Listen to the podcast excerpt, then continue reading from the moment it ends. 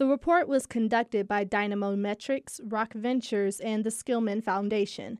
The study finds that homes within five hundred feet of a demolition have an immediate four percent increase in value.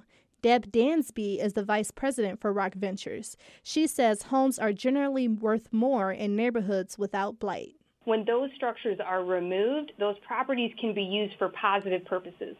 So from an economic perspective, it could have a new home built on it. It could be used as a garden next to someone's home. And so those things immediately turn into positive economic activity.